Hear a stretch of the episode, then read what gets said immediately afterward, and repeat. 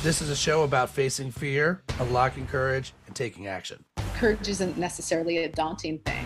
It's going to give you more purpose, it's going to give you more drive. It feels like making a courageous decision is going to get you closer to who you aspire to be. It's knowledge plus faith plus action equals courage. You talk a lot about being courageous. I think being a, an entrepreneur, you have to be fearless. Like the voice in the back of our heads is the one that's most often holding us back. It's not an enemy or a friend or family member. I mean, it's literally yourself in most cases.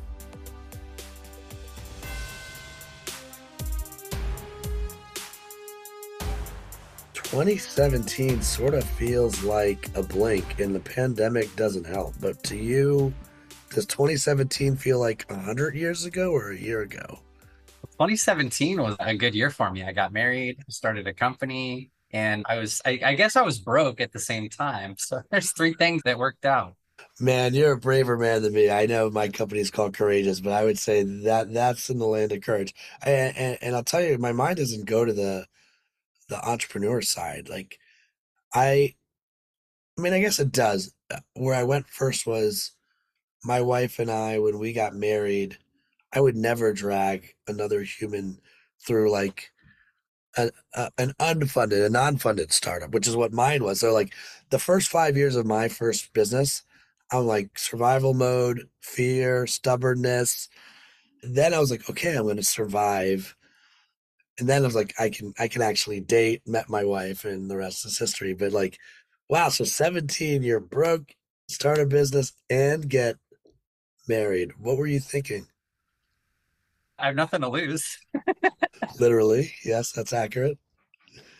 Well, I would, I, I would say that you're doing just fine here. And Trust and Will has been such a fun rocket ship for somebody like me and to watch and and I am watching from afar. You know, I'm uh, I you know, I think we probably met for the first time in your office when you were still in San Diego.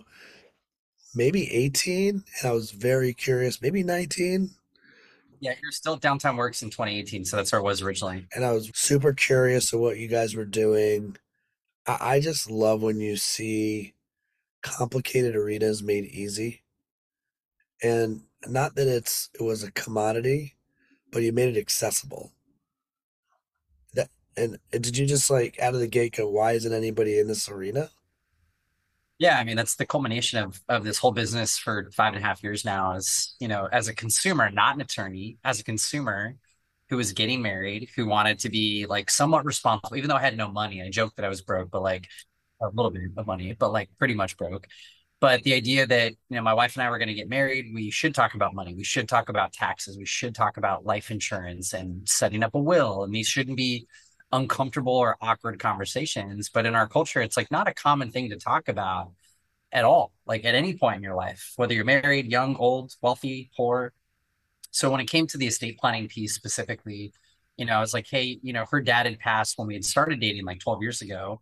And stuff just kind of lingered for years. And I, I I didn't feel like it was my place to ever have an opinion or input, but I just kind of watched it and and watched the dynamic between her, her stepmom, her brother, and various assets from a home in Texas to guitars, one of which is in my closet behind me here, and if they're worth something or not, and do we do they sell them? Do they keep them? Do they donate them?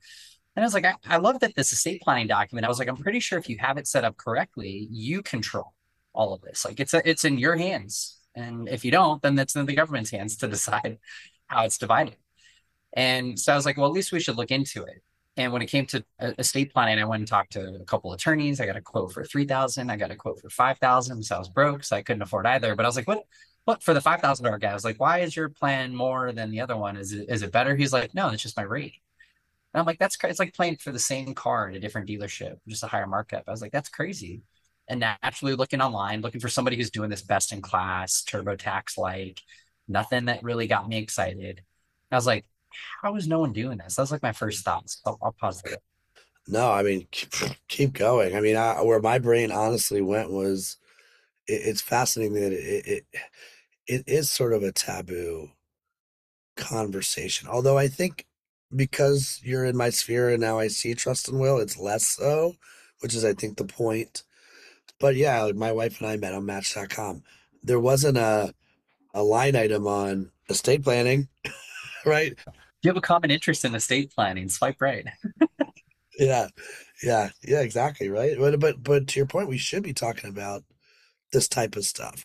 I think I read somewhere that two thirds of Americans, is that right, don't have.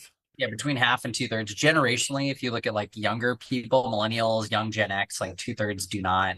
Even boomers, 65 plus, there's only about 40% that have done this. So it's pretty wild and it applies to everyone. I mean, like you could be Elon Musk rich or an everyday person. When we're all going to die one day, spoiler alert. And when we die, if you don't have this set up, you go to probate and the government, along with your family, is deciding how to divvy up assets. Now, for an everyday family, if you have a good relationship, it can be bumpy but relatively smooth if it's like a house that's going to be divided evenly some assets or collectibles art cars but like when you look at aretha franklin prince tony hsieh zappos very notable figureheads dying without a will it took seven years for prince's estate four for aretha franklin. Tony hsieh who died a couple years ago now is going to be years ahead of him because now there's litigation now there's people coming out of the, the shadows saying no no no no i worked with him on that or i'm entitled to this. And at a state of that size, it's going to just take, again, years to unravel, cost potentially millions, if not tens of millions in legal fees. So, like, not that that's the case when we started Trust and Will, but we're like, if we build something for the everyday family, like this is a selfless act of love. That's why people do this.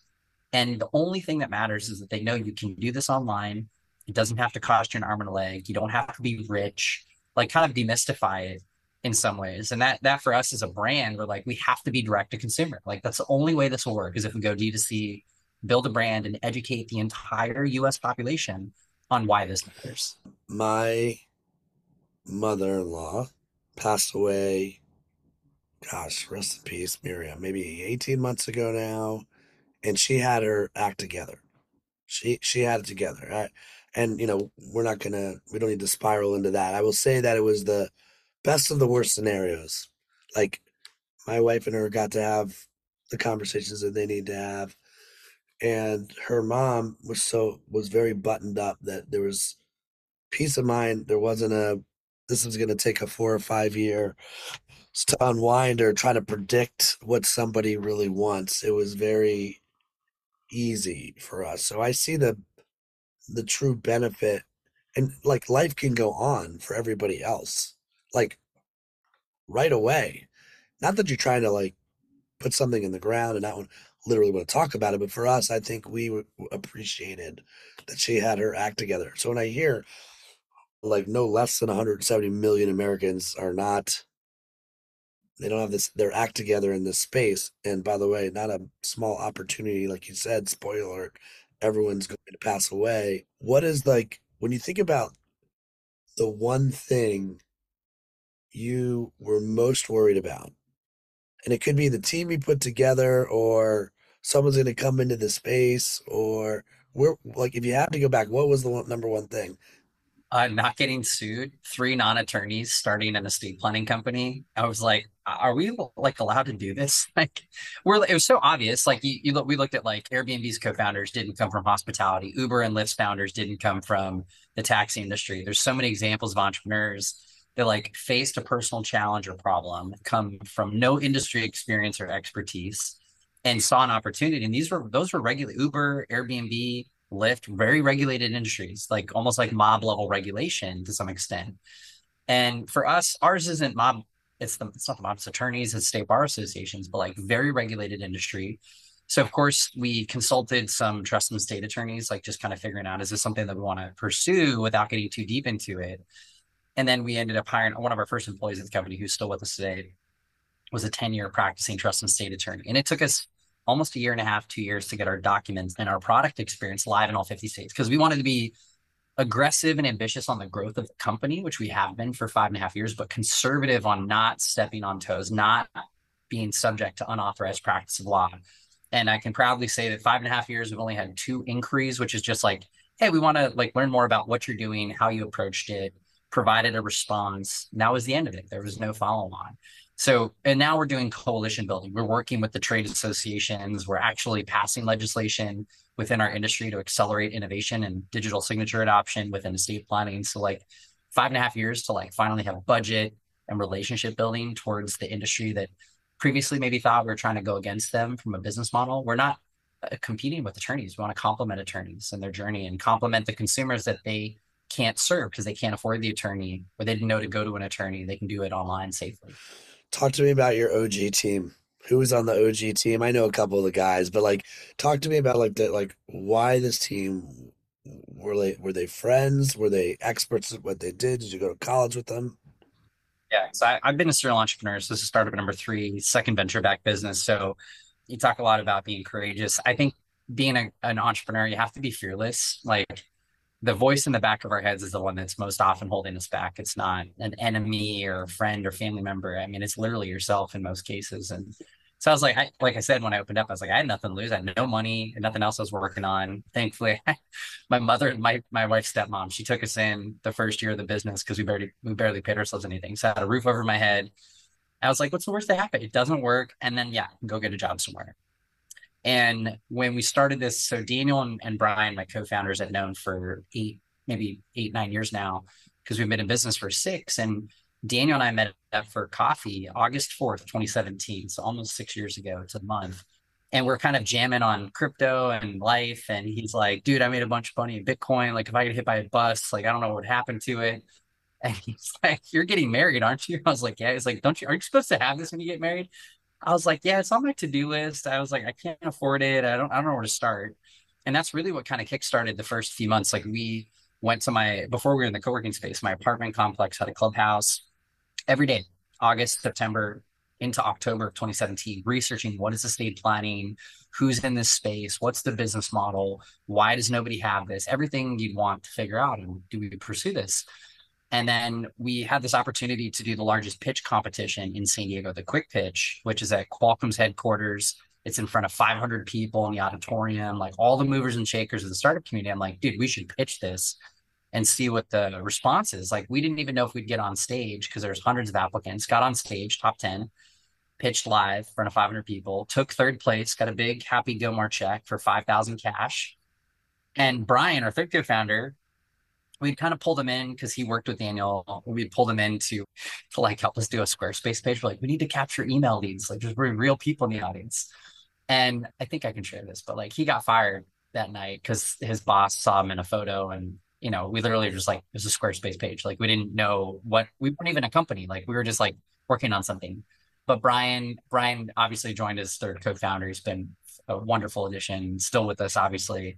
And we've been building this company for for five and a half years now. So the other two people we hired straight out of the gates was so Patrick, our RGC, who had been a trust and estate attorney, and Eric, our director of engineering, who had been he our head of engineering. He had been an engineer in my last company. That was like one of my first phone calls. I was like, dude, gotta come work with us. So that was like the original five in like a small office at a co-working space downtown. I remember downtown works, right? Yeah, yeah, yeah. Yeah. Which is still like a distant home to us, like an old apartment we used to live in. So if you had a time machine and you could go back and you were gonna add just one other person to the team, and it can be person or role, Hmm. what would you add? probably a finance person sooner. Like Daniel went to school for finance. We've had like a CFO, part-time CFO for for three, four years now. But like having a full-time person managing finance at the company, even at an early stage, like having your numbers buttoned up, even if they're not good-looking numbers, they're negative unit economics, they're out of whack. But if they're super accurate, it's really healthy to have those conversations with investors. We were always trying to tell a story with our numbers was like taking like a qualitative approach to mathematics, not a quantitative approach. And I've noticed just a massive shift in our business since we started working with the fractional CFO, since we made a full-time hire on the finance team internally, is that like our numbers are pretty good. And my confidence as an entrepreneur to present those numbers to current investors, future investors is exponentially increased and improved. And uh, that's that's a hire I would have made a lot earlier in the journey. I want to talk about so then I'll see this, but I don't want you to answer this yet. Like as you think about if you come back on the show six years from now, where where will the the business and the brand be? But before we get there, you know, as an entrepreneur, I mean, you've been on this entrepreneurial journey your whole life. Like, where, where did this bug come from? Is it in the family? Why you? Are you are you the first a first timer in the fam? Yeah, in the family, yeah. Mom and dad still together, coming up on 40 years here. Dad worked in a casino most of his career. He was like a teacher turned casino guy. And then my mom worked on and off, mostly in hospitality in, in her, her my childhood years. and then a little bit in, in corporate, but nothing like significant. And I think in college is when I kind of got the bug because I had this like I'd always I was inspired by Steve Jobs, like the way that people kind of idolize Elon Musk for better for worse. Like I idolize Steve Jobs because he when he introduced the iPhone, like even before that, he was just the best presenter I'd ever seen. I used to cut class in high school to go watch his keynotes in the library because they had Wi-Fi speed, or I don't even know if it was Wi-Fi, hardwired speeds fast enough to stream the keynotes, which are always like Tuesday mornings at 10 a.m. Pacific. And when he unveiled the iPhone in 2007, I was like, I saw the future. And I was so in like kind of like infatuated with this device that I, I wanted to work at the Apple store. So I worked at the Apple store at Fashion Valley in San Diego when the first iPhone came out. Those who are listening won't be able to see this, but I have a deconstructed iPhone here. Oh, I love that. My bookshelf. And the reason why I have this in, and I, I see it every day. And the reason why I have this is that every day I got to put the future in people's hands. It was so odd. People would come into the Apple store. You think back 2007 there was like Blackberries, but there was not a touchscreen multi-touch device like an iPhone. Our job was to put the device in people's hands, and people wouldn't even pick it up. It was like a newborn baby on display at the Apple Store, and people are like, "Oh, I don't want to break it." I'm like, "It's a phone. You're supposed to break it. You're supposed to have fun with it." And even though it was the same device, it only came in an eight and a 16 gig configuration. This was before the before the App Store every day I was like, this is the control panel to your life. And if you were a teacher or if you were in nonprofits, if you're a business professional, stay at home parent in college and high school, there's a thousand different use cases for that device, even before the App Store. So that was really, I think, what kind of kicked off this entrepreneurial journey is that I had the same pitch for one product, a thousand different ways that I could splice it up. And as this is now company number three, I could take the same Trust and Will pitch and spit it up you know hundreds of different ways depending on who i'm talking to and what their interest might be in our business. So i'm a i'm a little older than you but the jobs thing resonates. And for me it was it was the ipod. Yeah. It was 10,000 songs in your pocket. And you know i i i'm i don't think it's a mistake that i'm in the you know in the in, in the presentation world. I'm in the you know like my job is to present a story and my style is very much a blend of my parents, who, by the way, 54 years today. Wow, happy anniversary. Right. So uh, the, the by the time the episode runs, it'll be 54 years and a month. But I am a my style is very much a blend of them. Like my dad is a lawyer. He's still practicing. He's a use it or lose it guy. And he knows that he has to be prepared to go in front of a jury and he's got to give them one step at a time before we move on to the next part of the story my mom is, was a teacher and she was like a third grade teacher. So like there's empathy, there's patience, there's sweetness, there's tact, and you blend those universes and like that is my arc. That is the way that I present stories. So I'm curious as someone that comes from a teacher slash casino and like and then hospitality, like how does that show up in you and how does that show up in the business? Yeah, my dad, so he started as a, a car dealer working night graveyard shifts and, and his early casino career and rose all the way to senior vice president of operations of Commerce Casino. It's one of the largest park, it's one of the largest poker rooms in the country. And even when I was younger, like middle school, high school is when I started to like notice this more from the owner of the casino all the way down to the janitorial staff. He knew everybody's name. He went out of his way to say hi, acknowledge them, ask them how their family was doing. So, like, yes, he was in a casino setting, but it's hospitality at its core. And it was the one thing that I was always like, he would treat the person who's lowest on the totem pole wherever we'd go as equal to the highest person on the totem pole. There's like it's a gift. And it's like not to ever like suck up to someone just because of their title, rank, and file. Like I was on a call yesterday with the public company CEO. And I, you know, it's just to me, it's just like in the moment, just like a conver- a biz dev conversation. And like I get off the call, I'm like, holy shit, that was a CEO of a public company. Like I was like, who am I to talk to CEO of a public company? But like you kind of just get to this point in in the journey in business that like you shouldn't treat someone different because of their title. And it actually can work better in your favor. You come off as more authentic more human uh, both for your own engagement with that individual or or reflective of that. It's the way that people perceive you. And that's that's been a gift i was given that i've learned and i'm still investing in you know 20 25 years later from when i started to notice it. So I want to keep the show about you, but I also want to do a quick story time that I think you'll appreciate. So my when I was in college, I went to school in upstate New York. I went to Ithaca College as a television radio major. So here we are with a microphone. At least I, am putting the, the the degree to good use. But between my sophomore and my junior year, I was very, very close to transferring to Cornell, which is like literally up the hill there. It's like a mile away. My neighbors was a guy named Stan Bromley, who was basically the vice president of Four Seasons Hotels. And we've always gotten along. He knew I was good with people. And it was December was coming up. He's like, You've got the grades, you've got the personality. If this is something that you think you want to make the pivot into hospitality, come work at the hotel for winter break. And if you like it, we'll go from there. And he had been to Cornell, spoken to Cornell. So I'm like, this is going to be great. I'm going to get paid to go work for a month at the Four Seasons. I'm sure I'll be at the front desk working the phones, shadowing somebody. And I get there in my very first week. He hands me a back belt, takes me to the to the the basement. There's no windows, and I'm with the Kenyans for the whole week, just moving beds. Some speak English, some don't.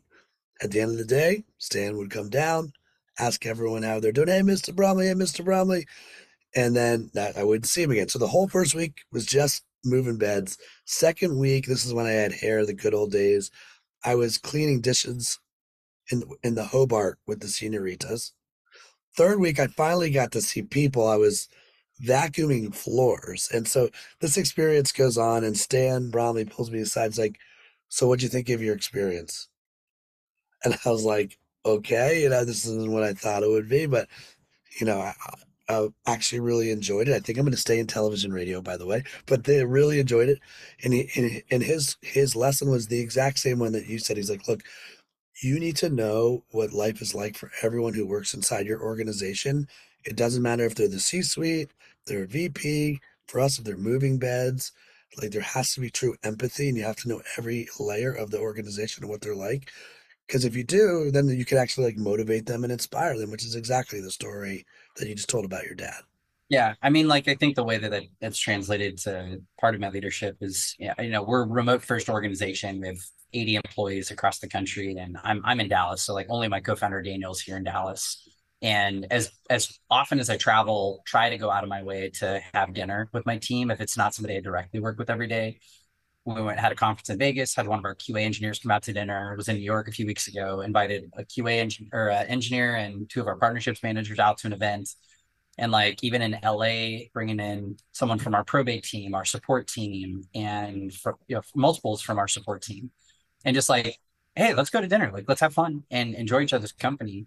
Outside of the company events that we do a couple times per year, and and just you know doing a formal check-in. I still onboard every single employee at the company. I'm proud to do it. I maybe make some people uncomfortable. I, I challenge them to book 30 minutes on my calendar at the end of their first month, and about half take me up on it just to try and you know see if they're willing to you know hop on because Pay pay attention, other half. Okay, pay. I know you're listening because he's saying it's still time. You get on his calendar. but on top of that i you know i, I did a one-to-ones company one-to-ones with the whole team back in march and april and i'm trying to do that once or twice per year with like very specific set of questions. Same questions for everyone so it's equal. But like just just to like be present in this virtual like i i have to remind myself and and especially the intentionality of this for the team is like we're at a point in our journey where like we've built a business. We've got half a million customers that have signed up on the product.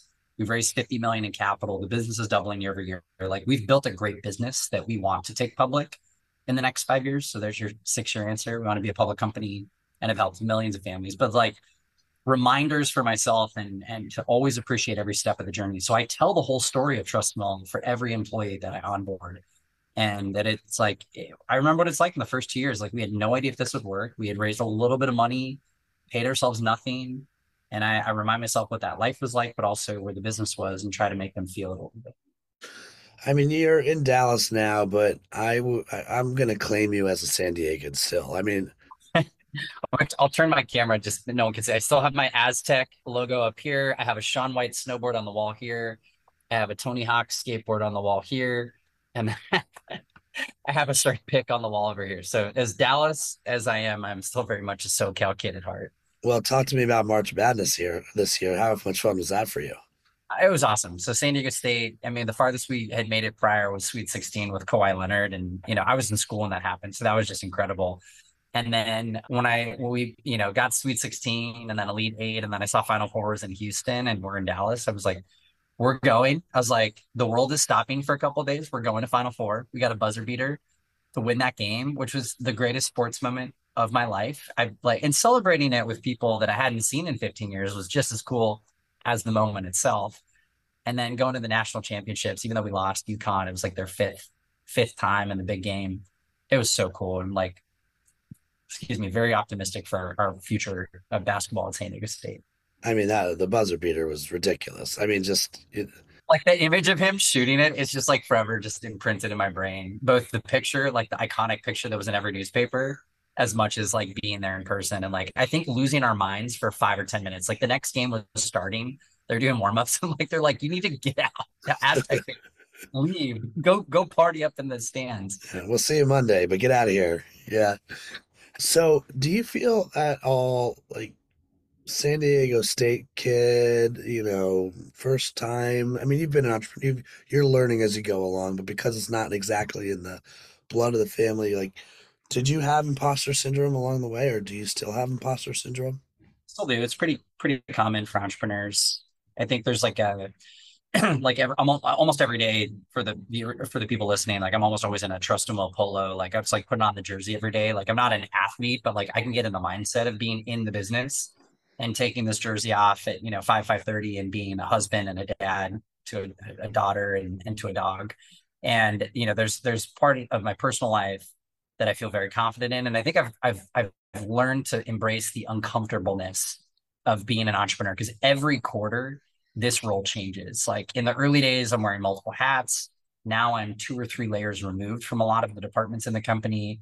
My job is is heavily on almost stakeholder management. We have 50 institutional investors on our cap table, right? We raised 50 million. I've got half a million customers that I still see every review that comes through, a handful of folks in our network that reach out about wanting to use Trust and Will and being an educator, support. We have 100 plus institutional partners. So I'm out meeting with executives at large banks and insurance companies, special interest groups, coalition building as we're leading lobbying and legislative efforts. I have I have no political background. So we have a strategy firm in DC. I have two attorneys. Like I was on a call earlier today about that. And then on top of that, just like being as present as I can without it being a distraction, at least on LinkedIn, a little bit more Twitter for the business's benefit, and like being accessible, being available, trying to monitor the inbox. It's like I'm probably getting thousand to three thousand notifications per day between all channels: Slack, email, social, text, phone calls, Zoom calls. It's it's it's always context switching too. Like I could do a podcast with you, and the call before this was talking legislative efforts. The call before that talking about a nonprofit group that I'll be speaking to. They're rising stars within the organization. Earlier today, talking to an investor, it's like I've almost had to learn to embrace that like ambiguity. Every single call could be different but it's like I could literally end this podcast and transition to the next call, which I will, and like not think twice about like, oh no, I didn't prepare for this. It's kind of weird. That's where my roles evolved into is this forever context switching and trying to make sure that I'm sharing that context in conversations with my chief of staff, with my executive team, so they kind of know what's going on in Cody's world, that I'm not just on this island by myself most days. It's wild, but I, I kind of just embrace it. Well, I, I love your demeanor and, and your your energy and like your accessibility and I think your positivity. It comes out like not just in this conversation, but eh, I, I've never not been happy to run into one of your posts on LinkedIn because it's it's there's progress and there's energy and I just think you're a glass half full guy and we need we need more of that. It, it comes through in the way you articulate yourself. Yeah, it's I mean like the world's like as much as there's like problems and challenges in the world, like I, I don't know. I mean, like we went through the pandemic, we went through this last year's economic challenges, and like always finding the right lifeline at the right time. And I, I I've tried to use this like kind of phrasing of like we're creating our own luck as often as we can every day in good times and bad. Because like until there's a trans like at least in the business lens, like until there's a transaction, like we are still building for the long term. Like that is to take this company public and building relationships and partnerships and the backup that like there's always a potential that somebody comes along to acquire us. But like we've got stakeholders which is again our investors our team our customers they're all counting on us to drive this business as far as we can. And then you know on the personal side like third time around like being as present as i can with the family. I've been traveling a lot more now that like we're very much in full swing on conferences and people want to meet in person. But i like my family time. I like actually turning off the entrepreneur mode and just transitioning to dad and husband on nights and weekends and trying to lead that example for my team that's like forever thinking through like it's a challenge. Have you like taken the family on the road with you to any of these conferences? I got to take my wife to that Entrepreneur of the Year event in San Diego, which was super cool. I mean, like you know, that's a, I'm not an I. I like the we. I like winning winning with the team always. So I share the award and recognition for the Entrepreneur of the Year with the team. But my wife came with me to that event. It was it was cool. It was very. We've been together for 12 years. That's how long I've been building startups. And first one failed. Second one had some success, but didn't end up where we wanted it to be. So the third time around, like I share it with her for sure on that that piece specifically. But uh, I don't know. It's just kind of today to me is just Wednesday at Trust and Will. As weird as that's to say. Well, you know, I'm sure you've learned you can't spell trust and will without the the us in trust. So, all right, what what is like again? If the data is the data, then like you said, two thirds of us don't have an estate. Like, what do you want us to know about? You know, why this is important and and why you're the, like the right partner for us. Yeah, yeah. So trust Trust and Will. I mean, again, our our existence matters to make estate planning accessible and affordable for everyday families. Most people will never do this. They either don't know to do this, they don't know that they can go to an attorney, they can't afford the attorney. And it's like all of the triggering events that really get people to do this. Kids is number one, buying a home. Sadly, the death of a loved one is typically a large trigger. Divorce, marriage, sometimes more or less, a wealth like a wealth transfer, meaning like you're inheriting money or you're making money, a liquidity event, you sell a business or equity in a business, you get cash cashed out. These are all triggering events to get to do this. And when people come to trustandwill.com, we assume you know nothing about estate planning. So we're very heavy on education. We have hundreds of articles on our Learn Center. We have a simple quiz that has kind of the questions mostly around triggering events that's going to help you get started with a will or with the trust package. Most people know what a will is through family or pop culture references or other parents threaten to leave you out of it at some point, or there's movies like uh, Knives Out around the whole plot's based around a will. Um, and then the trust is like it's had this like rich kid trust fund connotation for so long, which is total BS. Like it's a myth busted. Like the reason people set up a trust is to avoid probate. You create a trust, you could call it whatever you want. Most people call it their family name, so the Barbo Family Trust, and you put your assets in it. Your biggest assets, your home, your financial accounts, and effectively like when i pass away my wife as trustee takes over the ownership of those assets and accounts you generally avoid probate if it's if it's funded correctly but there's a lot more handholding and education that comes with people choosing the trust unless they're getting like told by their financial advisor to do it or they know to set up a trust which is rare so when you come to trust and will it takes about 30 minutes to fill out all this information about your kids your family your assets questions about healthcare. If you are incapacitated, who can make decisions on your behalf? Do you want to be resuscitated or not? That's like the pulling the plug question that we all want to avoid, but like it's very important. And then there's also final arrangements. Do you want to be buried, cremated? You have human composting now, which is legal in like seven states, and just like literally grow back into the earth. And there's all these questions that we ask you about this. And if you have you have any want, or reason to talk to a human being, we have human support six days per week. Chat in, talk with Jason, Anna Marie, Megan, Ashley, Meg, and we make the process as simple as it can be, even though these are daunting questions you've never asked yourself or your spouse or partner.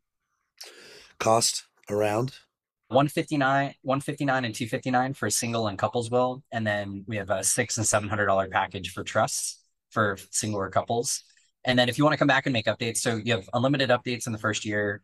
Typically, people opt into the small membership. It's 19 a year for the will, 39 a year for the trust, and that's the ability to come back if you have any major life events. So, like my life, moved to Texas, bought a house, had a kid the last couple years.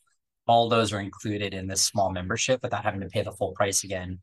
And the concern is that most families that set up an estate plan with an attorney, that those documents might go untouched for 30, 40, 50 years your whole life can change. The people named in the documents may all no longer be alive. You have new assets, new families. You might have gotten remarried, blended families.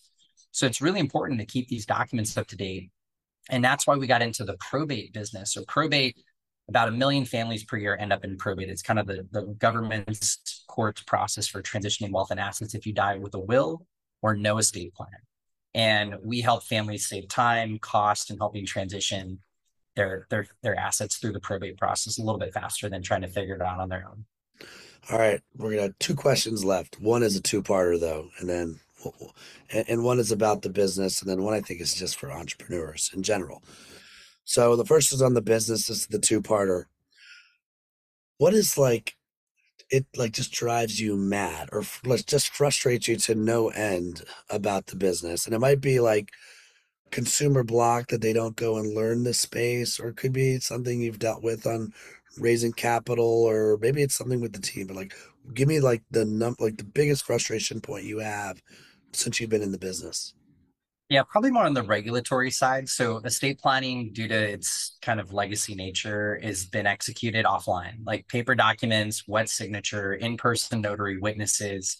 Almost every industry has been touched by digital signatures. DocuSign is kind of leading charge in that example.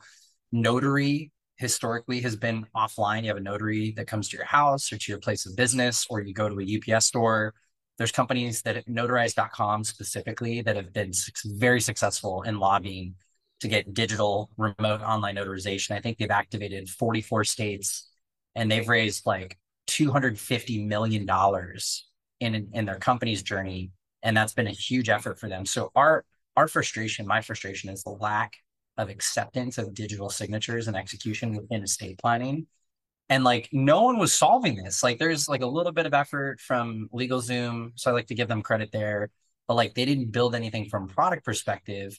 So in 2019 we actually completed the first electronic will in us history. We saw legislation happening in nevada. We wanted to build a product experience so we partnered with notarize.com made that happen. We've done that in five states now first in five states and we've been lobbying. We have a strategy firm in dc we're lobbying in over a dozen states that we've been successful in, another eight this year, to bring this digital execution to all 50 states. Like it is so obvious after a pandemic that consumers should be able to digitally sign and notarize these documents, and you still get pushback. And everybody that pushes back, I'm like, have you ever used DocuSign? Like, of course. I'm like, how could you not be behind this? Like, there's identity protection. It's an audit trail. It's far more secure than the notary. That like the notary doesn't show up when you die in probate. Like they're they're dead too it's, it's like a book that they stamp as well. It's the stupidest thing to me. I'm a little triggered by your question. and and we want to make estate planning accessible. Like accept, creating an estate plan is meaningless if it's not executed. Completely meaningless. You could spend ten thousand on a trust with the best attorney in the city. You don't execute it or fund it, you're in probate. It's like why? Why? All right, now that you're triggered, I have to get you untriggered. So here, here's here's the good question. So I know you just had an offsite with your team. Uh, the amount of joy that comes with sitting with them and being with your people and thinking about the future and dreaming about the future and and executing on the future. Is there? It's almost an unfair question, but like, if you had to just pick one moment of like absolute excitement or joy that you can share on the business, what what is it? Now it's it's when our team meets up in person. So we did like our company wide summit back in the spring. We did an exec summit a, a couple weeks ago but company wide summit in the spring. And we met up a couple times company wide throughout the pandemic kind of covid cautious with all the protocols you'd imagine. It's like it it's hard to feel the business when you're virtual. Like i have to like really drink the kool-aid every day because i'm just like you on this interview like we're, we're staring at a computer screen and it, we have a friendship outside of this computer screen conversation so that counts a lot. But like having that in-person relationship is like it's a thousand x worth its weight. You get i spend all day every day with my co-founder chief of staff on different zoom calls. I get to meet up with my co-founder every monday for two hours. Daniel he's here in dallas. It's like it's so invigorating. And that's for the company summit it was like it's so invigorating to have the team there in person. We're going to do a family weekend mid September in San Diego because half of them are there. And people are like, what do you mean a family weekend? I'm like, wives, husbands, spouses, partners, boyfriends, girlfriends. Someone asked if they could bring their parent. I said, bring the parent. Kids are welcome. We're going to have outdoor activities for dogs. I think cats are welcome at, at breweries. But like, people, and, you know, it seemed, well, you know, what's the point? I said, look, we have our entire mission at our company is around supporting families and preserving their legacy. Like, let's start with our own team and their families. Like let them feel what we've built as our first family weekend unfolds. So getting the team in person and getting their families to feel the amazing organization that we built and like really building uh, again a loyalty to the mission, a loyalty to the culture, and it's just fun. Too. It's just like at its core, like you gotta have fun when you're building a startup. It's so hard and stressful on some days and times. You can't can't lose the fun factor. This is a good segue into my second question, which I'm now turning into a two-parter only because of what you just said. So, so the the first part of it is if you today was talking to you when you started the business, what advice would you give yourself to six years ago version of you from today? Yeah, don't get caught up on your weaknesses so much. Like I think we can be so self-critical on things that we're just like never going to be good at. And I, I had to like kind of coach my co-founders through because they gave me this like critical feedback on things that I knew I wasn't good at. And I was like, I thought I was setting enough expectations up front. I'm like, I am not good at these things. For you to expect me to be great at the things that I'm absolutely worse at, it's not a healthy relationship. And like, you know, one of the examples ended up being a hire that we made at our, we closed our Series B in December of 2020. And I was like, we're going to hire chief of staff. We're 20 people. And they're like, you don't need, like, you don't need an executive assistant. I'm like, it's not an executive assistant, it's chief staff. I was like, if I could clone myself today to manage the stakeholders, investors, team, partners, the crazy thoughts and conversations that I'm having, synthesize them, organize them, communicate that out. I was like, that's that's finding someone who actually strengths are my weaknesses and they're in the kind of co-pilot seat with me every day in the business. And I don't have to feel as lonely in the role as a lot of founder CEOs do, but also have someone who can take what I'm saying and hearing and kind of digest it in a way that is more accessible for the broader organization, not hear what I want to hear, say what I want to say. They're hearing what they need to hear, what the organization needs to say and be told. And it's just that was one of the key hires we made. And that, that woman is still with us today as well at the company. Awesome. All right. For any entrepreneur or soon to be entrepreneur that's listening in, and I always I always like to think that if someone has stuck around for 45 minutes with us, they're clearly engaged, right? They're in this conversation and they probably have big plans for them.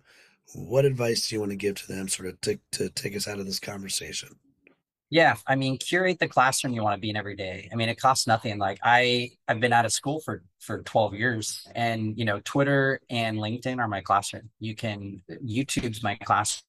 You literally can curate content from the people who you're most inspired by, and they're literally a follow away. It's so powerful. Like I can open up Twitter, I can open up any social media. I get a little bit more memes on, on Instagram, which is great. A little comedic relief every day. But like Twitter and LinkedIn specifically, from a networking perspective, like I'm always shocked when people don't add context when they're connecting with someone. Like I get so many LinkedIn requests per day, and if somebody doesn't give me a reason, like unless they're at a company that we're talking to or organization that I want to be be with or ton of mutual connections. But if I don't have context, I'm like, why should I accept your connection request? It's like you're like in the circle with me at like a happy hour, but you're not speaking. So I don't know you. I don't know anything about you. You're at the event. So there's something interesting about that. But I've, I've always been a proponent, like when I'm reaching out to someone, almost 95% of the time, I'm going to give context. Or if I connect with someone, hey, I always ask, hey, Ryan, what, what inspired you to reach out? And then that context for me is a timestamp. And so I look back, oh, how do you know Ryan? I'm like, oh, we have 200 Ryan and I have 263 mutual connections on LinkedIn. I was like, and we could probably you and I could literally spend an hour. We could probably talk through most of those people. Oh yeah. Which is which is a gift. It's an art. You have to invest in that investment. So like when you're an entrepreneur, you don't have to have success to connect and network with people. Like I will reach out shamelessly to people, to investors I want to raise money from, to CEOs of public companies that we want to work and partner with, to people that I want to recruit to our company, even if they're not looking for a job. And there's something really powerful about that that just starts with your willingness to want to do it. Like, don't wait. Oh, I'll, I'll get around to it next week. I'll get around to it. Like, you see someone that you like, you're like, wow, I'm super inspired by Ryan. Don't just follow him, connect with him, give context. I listened to the podcast. I'm like, and I'm really inspired by the questions that you asked Cody today. You know, when you were 22, what what kind of put you on this journey that you're now at? Those questions are so powerful. And when I interview, I, I like to ask those abstract questions who inspired you personally, who inspired you professionally, what books are you reading, podcasts are you listening to, who do you follow and why? And like really trying to understand like what gets people's curiosity brain kind of firing off and letting that dictate, you know, what a network relationship could could kick and have. Well, keep keep at it, man. You know, you got a fan here, and a lot of us are rooting for for you guys, you and Daniel. Looking forward to seeing you guys take it public in about five ish years. And stay courageous out there. And don't forget about us, San Diegans. Come back and see us. I, in my brain, I'm sure I'm in San. Like I showed, I showed you the room. We're in San Diego once or twice a month. So you're, it's really just might as well rebrand Dallas as San Diego is what you're telling me. Yeah, I just we're a San Diego company. It's still you'll see it in the footer of our website. We're committed. We got alumni from San Diego State, UCSD. We're a supporter of the startup community. We'll be a, an anchor sponsor for Startup Week for San Diego Innovation Day this year. I mean, like as committed as we can be. Downtown Partnership, the Chamber of Commerce. We are committed to San Diego for the long term. Awesome, man. All right, be good, Cody. Great to see you, buddy. Thanks for coming on the show. Thanks for tuning in to this episode of the Courageous Podcast. If you enjoy the show, don't forget to rate and review us on Apple Podcasts so more people can find us. See you again next week.